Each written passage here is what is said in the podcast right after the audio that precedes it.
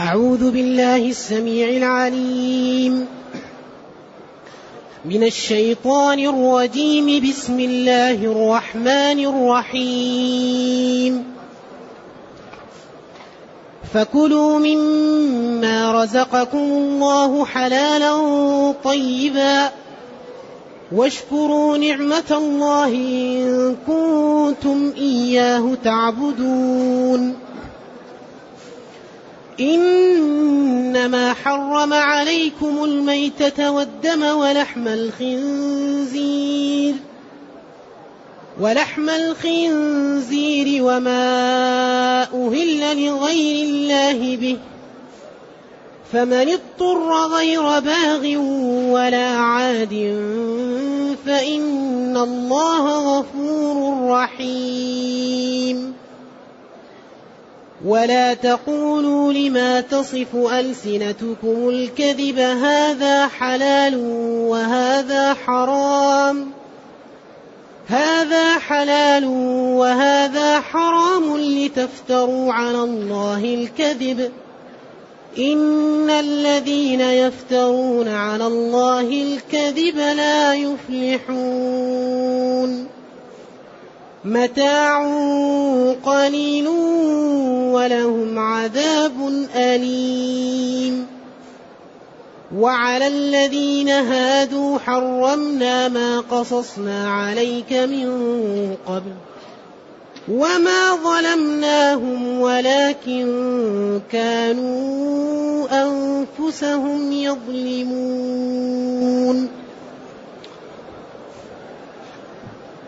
الحمد لله الذي أنزل إلينا أشمل كتاب وأرسل إلينا أفضل الرسل وجعلنا خير أمة أخرجت للناس.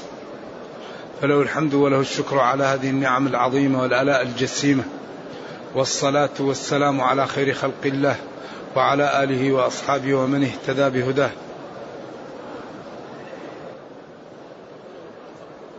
أما بعد فإن الله جل وعلا يقول فكلوا مما رزقكم الله حلالا طيبا.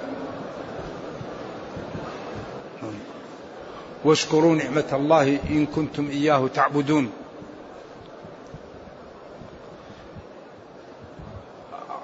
كبير المفسرين يرى أن هذا رد على الكفار الذين كانوا بين ظهراني النبي صلى الله عليه وسلم من تحريمهم البحيرة والسائبة والوصيلة والحام. وأن هذه الأمور رزقهم الله إياها وأنها حلال طيب فكلوا منها.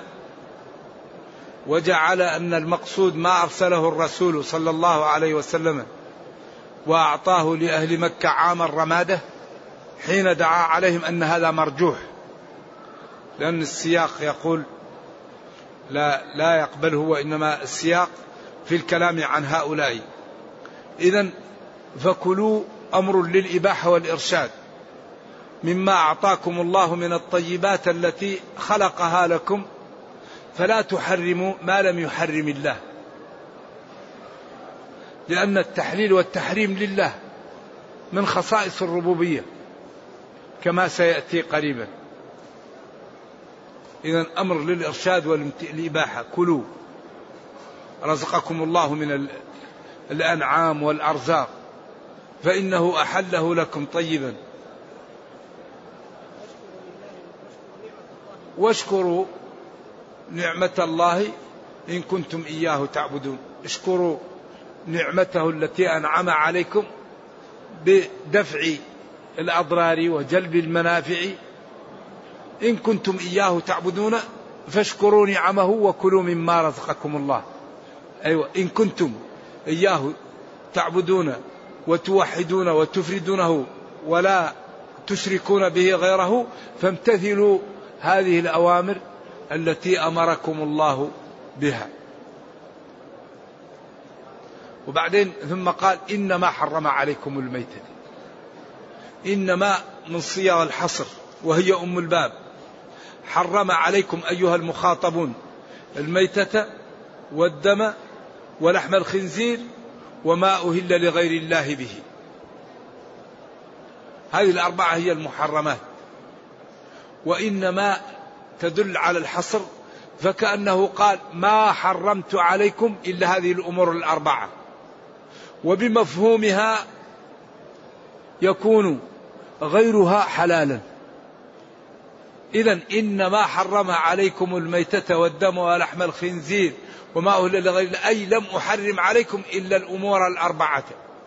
ويفهم من الخطاب أن غيرها من دليل الخطاب أو المفهوم المخالفة أن غيرها مباح. لأن هذا وبعدين هذه الآية نزلت بعد سورة الأنعام لأنه أحال فيها إلى سورة الأنعام فهي متأخرة. ومما يزيد هذا إيضاحا ما نزل في البقرة إنما حرم عليكم الميتة والدم ولحم الخنزير وما أهل به لغير الله. وهنا وقفة بين العلماء. فجمهور العلماء قالوا إن أكل ذي ناب من السباع حرام وذي مخلب من الطير أن هذا لا تعارض بينه وبين إنما حرم عليكم الميتة. لأنها ذكر المحرمات وأن هذه حلال. مالك قال لا. هنا تعارض. منطوق حديث آحاد ومفهوم آية من القرآن. فجمع بينهما بأنه جعل أكل ذي ناب من السباع وذي مخلب من الطير مكروه. الجمهور قالوا لا هذا تخصص والتخصيص لا يضر والمتواتر قد يخصصه الآحاد. فكأن إنما حرم عليكم الميتة والدم ولحم الخنزير هذا العموم هذا المفهوم خصص منه أكل ذي ناب من السباع وذي مخلب من الطير. فقال مالك طيب وإذا كان هذا العموم وهذا الحصر عمل به فيكون التخصيص بعد العمل نسخ.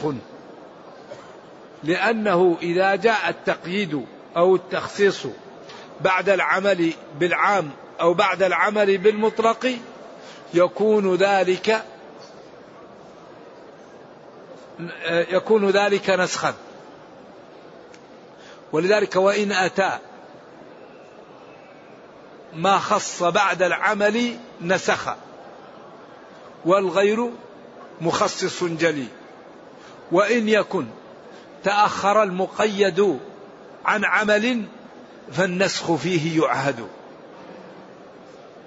المهم مالك يقول تعارض عنده حديث آحاد مع مفهوم آية فجمع بينهما بالكراهة. ولذلك قال أكل ذي ناب من السباع وذي مخلب من الطير مكروه. أما البغال والحمير والخيل فإنه حرمهما بدلالة الاقتران مع ضعفها لأن السياق سياق الامتنان. وقال تعالى والأنعام خلقها لكم فيها دفء ومنافع ومنها تأكلون. ثم قال والخيل والبغال والحمير لتركبوها وزينة ولم, ولم يذكر الأكل. فقال إذا الخيل والبغال والحمير لا تؤكل. مع ضميم الأحاديث الموجودة أن النبي صلى الله عليه وسلم نهى عن لحوم الحمر الأهلية نعم يوم خيبر. أما نحرنا فرسا على عهد رسول الله فالصحيح من أقوال أهل العلم جواز أكل لحم الخيل. أما البغال والحمير فلا تؤكل على القول الصحيح. نعم. إنما حرم عليكم أيها المخاطبون الميتة هو الذي يموت من غير ذكاء. ولذلك أحلت لنا ميتتان ودمان. الميتتان يعني هما الحوت السمك والجراد والميتتان والدمان الدم الكبد والطحال. على ما فيهما لكن صالح. إذا إنما حرم عليكم الميتة. الميتة هو الذي يموت من غير أن يذكى. هذا يحرم أكله. ولذلك الأنعام وكل شيء لا يعيش في الماء لا يجوز أكله إلا بالذكاة والذكاة قطع مميز قطع مميز. مسلم أو كتابي تمام الحلقوم أو الودجين. هذه هذه الذكاء الكاملة. إذا لا يذكي إلا المميز من المسلمين. يعني أصبح يميز عنده سبعة أو ثمانية أو تسعة سنوات. أصبح يؤمر بالصلاة ويفهم. أو كتابي المسلم أو الكتابي إذا كان مميزا أو بالغا وذبح و و وقطع تمام الحلقوم والودجين هذا يؤكل.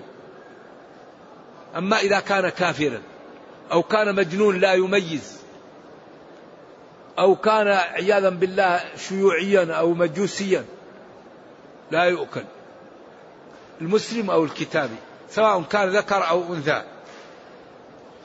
فإن قطع البعض أو غلصمها أقوال للعلماء. أما الإبل فهي تنحر. عند نهاية العنق فلبتها يؤخذ حديد وتنحر من هناك لأن ذبحها فيه صعوبة. نعم. ولذا لما اعترضت قريش عن طريق الشيطان قالوا ما ذبحه الله تقولون حلال وما ذبحت تقولون حرام وما ذبحتموه تقولون حلال أنتم أحسن من الله. ذلك شياطين الإنس. يوحي إليهم شياطين الجن. ثم يمدونهم في الغي ثم لا يقصرون. والذي يحمي من الشياطين هو العلم. والتعلق بالله. لأن شياطين الإنس يوحي إليهم شياطين الجن. فجاءت شياطين الجن لشياطين الإنس وقالوا لهم سلوا محمدا صلى الله عليه وسلم عن الشاة. تصبح ميتة. من الذي قتلها؟ قال لهم الله قتلها. قال ما ذبحه الله؟ تقولون حرام. وما ذبحتموه تقولون حلال؟ هذا الشيطان غريب يوحي لأوليائه ليجادلكم قال ولا تأكلوا مما لم يذكر اسم الله عليه. أي وإن زعموا أن هذا ذبيحة الله. وإن الشياطين ليوحون إلى أوليائهم من الإنس ليجادلكم بقولهم ما ذبحتموه حلال وما ذبحه الله حرام وإن أطعتموهم في فلسفتهم الشيطانية إنكم لمشركون. ما يطاع في هذا لأن الذي يترك أوامر الله لأجل الله مبالاة هذا شرك. ما هو الذي يترك أوامر الله يخاف من الله ولكن يريد مصلحة دنيوية أو يعلم أنه فعل معصية. أما الذي يترك أوامر الله استهزاء واحتقارا هذا كافر بالإجماع. وإن أطعتموهم في فلسفتهم الشيطانية إنكم لمشركون. إذا الميتة لا يجوز أكلها ويلحق أيوة بالميتة ما ذكره الله المتردية والنطيحة وما أكل السبوع. هذه إذا لم ندركها حية ولم تكن نافذة المقتل على على خلاف هذه لا تؤكل إلا إذا أدركناها حية وذكيناها. أما إذا أصيبت مقاتلها وكانت لا تعيش عند بعض العلماء لا تؤكل حتى ولو ذكيتها. لأنها تعتبر ميتة ولو كانت حية. لأن يعيش لك لا يستحيل عيشها على خلاف بين العلماء في ذلك. إذا إنما حرم عليكم الميتة والدم. الدم المقصود به هنا أيوة الدم المسفوح. إذا هذا العموم خصص بقوله ودما مسفوحا. أما الدم الذي يكون غير مسفوح ويكون في داخل الأعضاء أو في جوف الذبيحة. فإن هذا ليس بنجس وإنما النجس الدم المسفوح الذي يكون عند الذبح الكثير. ولذلك قال ودما مسفوحا فدما مسفوحا خصص الدم فأصبح بقية الدم الغير مسفوح حلال. وكانت القدر تكون تغلي وعليها الدم فلا يرمها وإنما الذي هو محرم الدم المسفوح. وهل هو نجس أو محرم فقط؟ أقوال للعلماء الذي يظهر أنه نجس. نعم. ولذلك حاول أهل هذا العصر ممن أعطيت لهم بصيرة في أمور الدنيا أن يستفيدوا من الدم المسفوح في الأكل. فوضعوا عليه بعض الأمور وعقموه ووجدوه ضارا للأكل في جميع الأمور. فلما تتبعوا الدم المسفوح وجعلوه في بعض الأطعمة وفي بعض الحلويات وفي بعض يعني الأمور التي البسكويتات فجعلوا هذا الدم ضارا للجسم. يعني كل ما وضعوا عليه من من التعديلات ومن الأمور فوجدوا الدم المسوح ضارا للاستعمال للإنسان للأكل. ولذلك الله قال حرمت عليكم الميتة والدم. والميتة ضارة للجسم لأن الدم فيه الأمراض وفيه الفيروسات والميكروبات التي تكون. فإذا مات ولم يسل عن الدابة سبب لها سموما وأمراضا لمن أكلها. لذلك الله قال ويحرم عليهم الخبائث ويحل لهم الطيبات. فربنا كريم وقادر على كل شيء فما حرمه ينبغي للمسلم أن يطمئن ويبتعد عنه ويتحقق أنه ضار. لا يحرم إلا شيء يضر. والتجارب والواقع أثبت ذلك. حرمت عليكم الميتة والدم ولحم الخنزير. لم يقل والخنزير لأن لحم الخنزير لو ذكي فهو ضار لحم الخنزير. ولذلك يسبب امراضا كثيرة في المعدة وامراضا حسيا ومعنوية فأضرار الخنزير أظهر من الشمس لمن يفهم ويقرأ. لذلك كثير من الناس الآن لا يأكل الخنزير لما يرى فيه من الضرر. ذلك قال ولحم الخنزير وما أهل لغير الله به وما أهل دوعي أو ذكر اسم غير الله عليه أو ذبح لغير الله. قال عليه بسم الله أو بسم العزى أو ذبحه لأجل الصنم أو ذبحه لأجل الولي. فالذي يذكر عليه اسم غير الله أو يذبح لغير الله تعظيما له فهذا ميت لا يؤكل. وما أهل لغير الله به.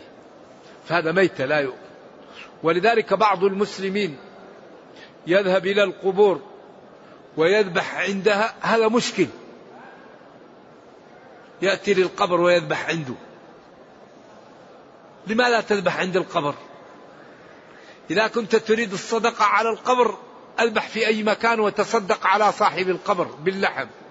أما تسيل الدم لأجل القبر فسيلان الدم لا يكون إلا لله. ولذلك أنت لو جاءك ضيف وأردت أن تكرمه وتذبح له تقول على الذبيحة بسم الله. ما تقول باسم الضيف لأنك إذا قلت باسم الضيف صارت ميتة. أيوة. تعظم الله وتسيل الدم لله. ولذلك سيلان الدم فيه تعظيم لله. لا يسال الدم إلا لله تعظيما.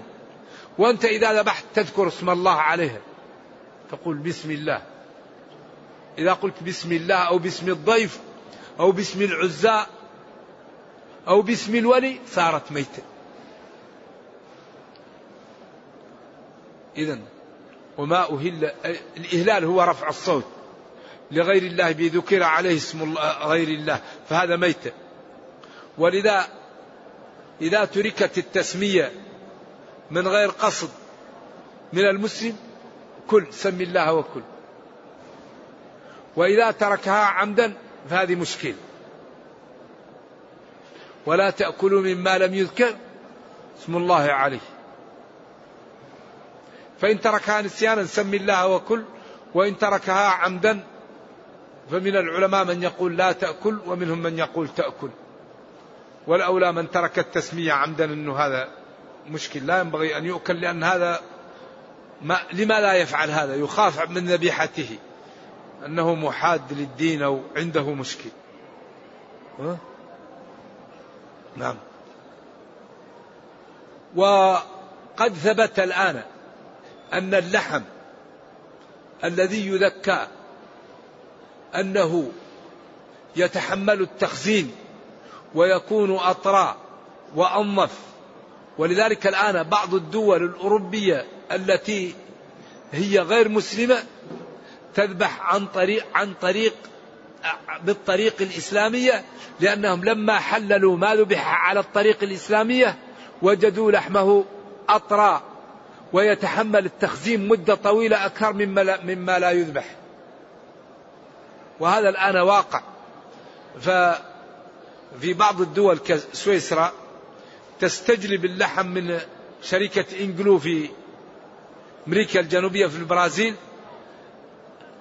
وتأتي للحم الذي الذبائح التي تشتريها مصر فتأخذ منها الأشياء الغالية وهي تريد أن يكون مذبوح على الطريق الإسلامية لأنهم لما جربوا وجدوا هذا أحسن.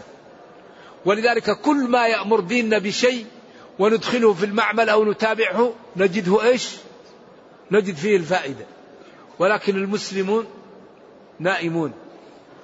يجب أن نحن نتحرك ونكتشف هذا ونبين. ديننا قال ولا تأكلوا مما لم يذكر اسم الله عليه.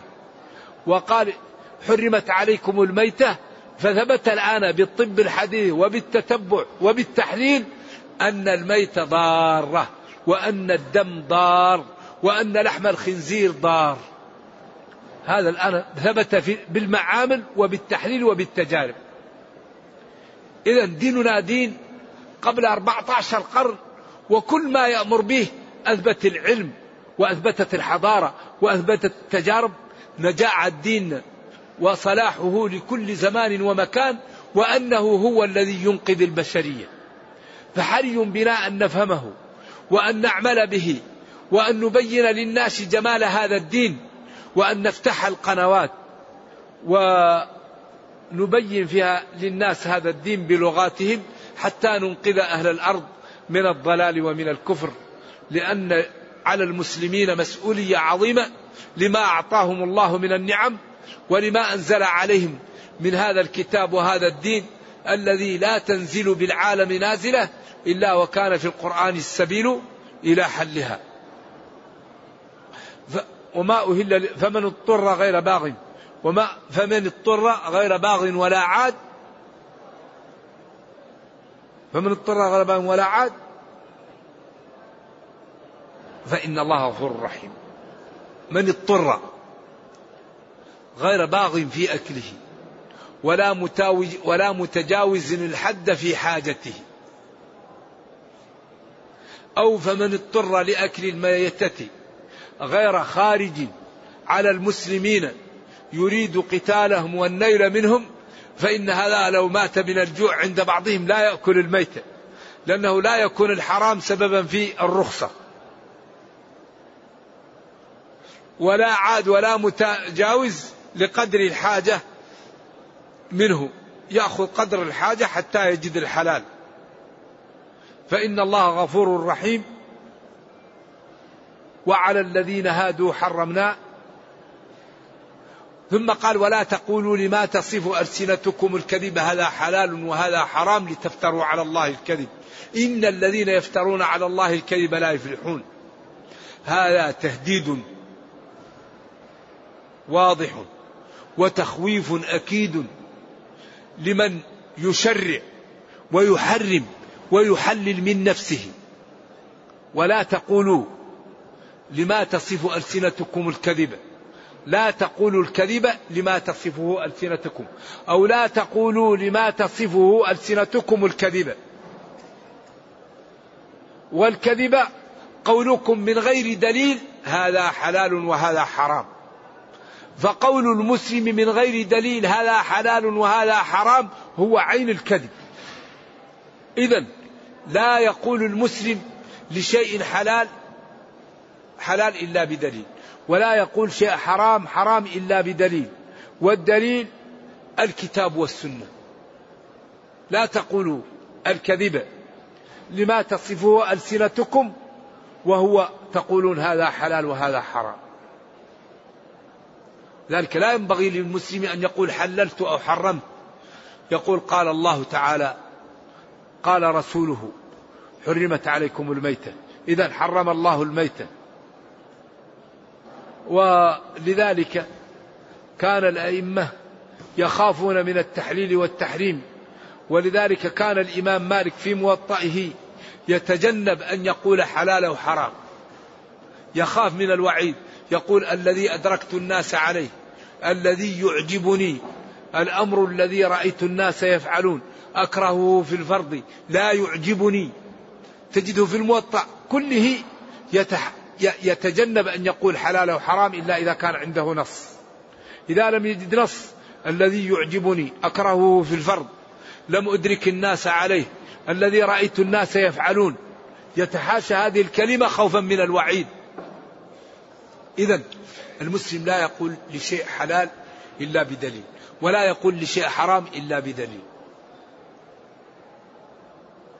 فإذا قال حلال أو حرام من غير دليل فهذا الكذب. وبعدين لتفتروا لا تقولوا ذلك لأجل أن تكذبوا على الله أو كراهة أن تكذبوا على الله لأن لا تكذبوا على الله. إن الذين يفترون يكذبون على الله لا يفلحون.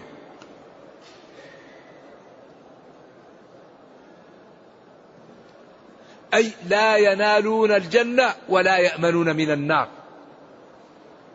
وهذا ينبغي لنا أن نمتثل ونتقي ولا نقول الحلال إلا بدليل ولا نقول الحرام إلا بدليل ونجتنب الكذب ونلتزم بشرع الله.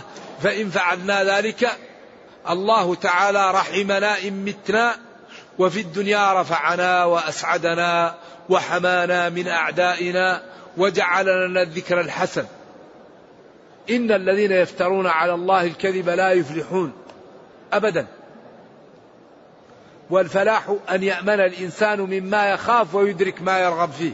متاع قليل ولهم عذاب متاع قليل وهي الدنيا. قل متاع الدنيا قليل. إنما مثل الحياة الدنيا. كماء أنزلناه من السماء فاختلط به نبات الأرض إيش؟ فأصبح هشيما تذره الرياح.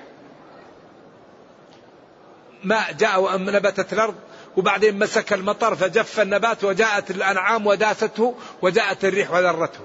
وقال إنما الحياة الدنيا لعب وله وزينة وتفاخر بينكم وتكاثر في الأموال والأولاد كمثل غيث أعجب الكفار أي الزراع نباته ثم يهيج ييبس فتراه مصفرا ثم يكون حطاما وفي الآخرة عذاب شديد ومغفرة من الله ورضوان. عذاب شديد للمجرمين ومغفرة من الله ورضوان للمتقين. وما الحياة الدنيا إلا متاع الغرور. متاع قليل. إذا ينبغي لنا أن نتنبه وأن نتفهم هذا القرآن وأن نعطيه الوقت وأن نعمل به وأن نعلم أن الدنيا لا تعطي للإنسان إلا ما يعطي لنفسه. من أراد معالي الأمور فليبذل. من أراد الجنة فليشتغل. من أراد التقى فليشتغل. من أراد العلم فليتعب. من أراد الراحة الله يخلف عليه. كل شيء بثمنه. لا يريد الراحة خلاص. يطلع من من من من من المولد؟ بدون حمص. كل شيء بثمنه. ذلك كل ما بذل الإنسان كل ما ربح. كل ما نام كل ما خسر. فلنجتهد في حفظ كتاب الله وفي فهمه وفي التأدب بآدابه وبالتخلق بأخلاقه. وبتنفيذ أوامره وباجتناب نواهيه وما أردناه أعطاه لنا ربنا. لأنه كريم وقادر ولا يضيع أجر من أحسن عملا. كريم وقادر ولا يضيع أجر من أحسن عملا. فحري بنا أن نتفهم القرآن وأن نعطيه الوقت.